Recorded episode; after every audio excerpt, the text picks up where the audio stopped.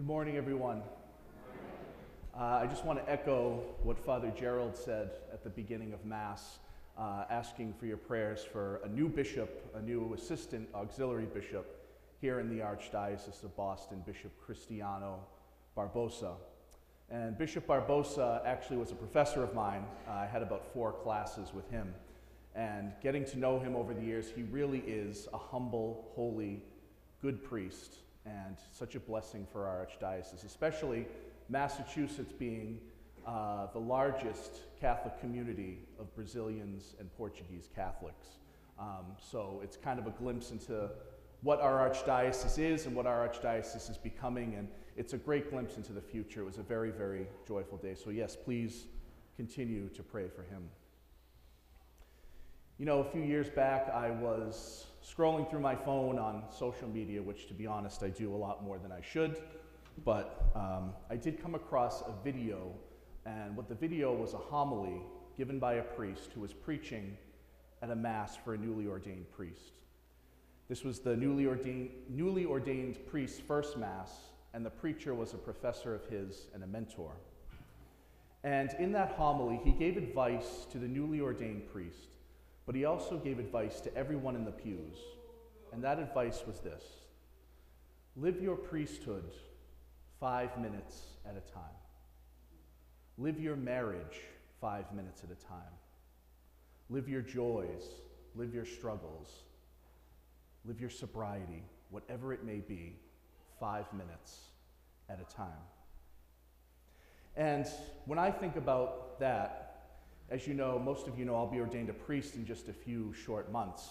And of course, I'm counting the days, obviously. And I'm thinking, looking ahead of what's coming, and it's exciting, and where they're going to send me, what parish I'm going to, the people I'm going to meet. And then sometimes I have to stop myself and say, in the here and now, I am here at Ascension Parish.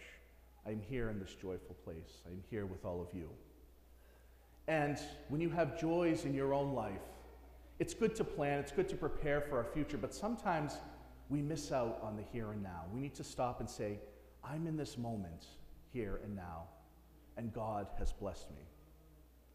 You know, we're continuing with our message series, Honey from the Rock. And if we think of the rock as Jesus Christ, the rock is God, think of how much joy you could squeeze out of that rock. Honey from the rock in just five short minutes. You know, looking at our first reading today from the book of Job, this reading is very depressing, isn't it? There's not much hope in that first reading. And I think we can all relate to that first reading, right? When we look at that reading, we've all had days, or sometimes weeks, or sometimes longer, when we have what I like to call a pity party for ourselves, right? Sometimes the day is just not going good. Everything is going badly. Everything is going wrong. Or our week something at work, something at home, something in our lives. It's just nothing's going right. And sometimes our human nature, and I think it's appropriate sometimes to have a pity party day, to have a day we're going to say, no, nothing's going right. I'm going to feel a little sorry for myself. But as you know, eventually we have to pick ourselves up and we have to keep going. We have to keep going. And when we find ourselves in that state where nothing's going right, Five minutes. What would you do with five minutes? As hard as it may be, give praise to God, give thanks to God. You're here today, you're here on earth, and God has blessed you. And when we go to our gospel, the beautiful gospel from Mark, the gospel from Mark is talking about Jesus healing. Jesus comes in, Jesus brings hope. He heals Simon's mother in law who was lying in bed with a fever. He goes to her, he heals her, and she, he tells her to rise, and she rises, and then she waits on them. And you might think the first thing she does is wait on him?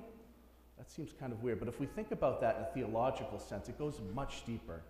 Because she was healed, she was blessed, and then she gets up and she serves the Lord. She gives praise to the Lord. She does work in his vineyard. And so when our lives are good, when God has blessed us and given us so much, do we thank Him? Do we say thank you? Do we look at just five minutes of our day and say, You know, thank you, Lord, for this beautiful gift that you have given me, this blessing you have given me? And if our day is not going great, everything is going bad, do we still thank God as hard as it may be?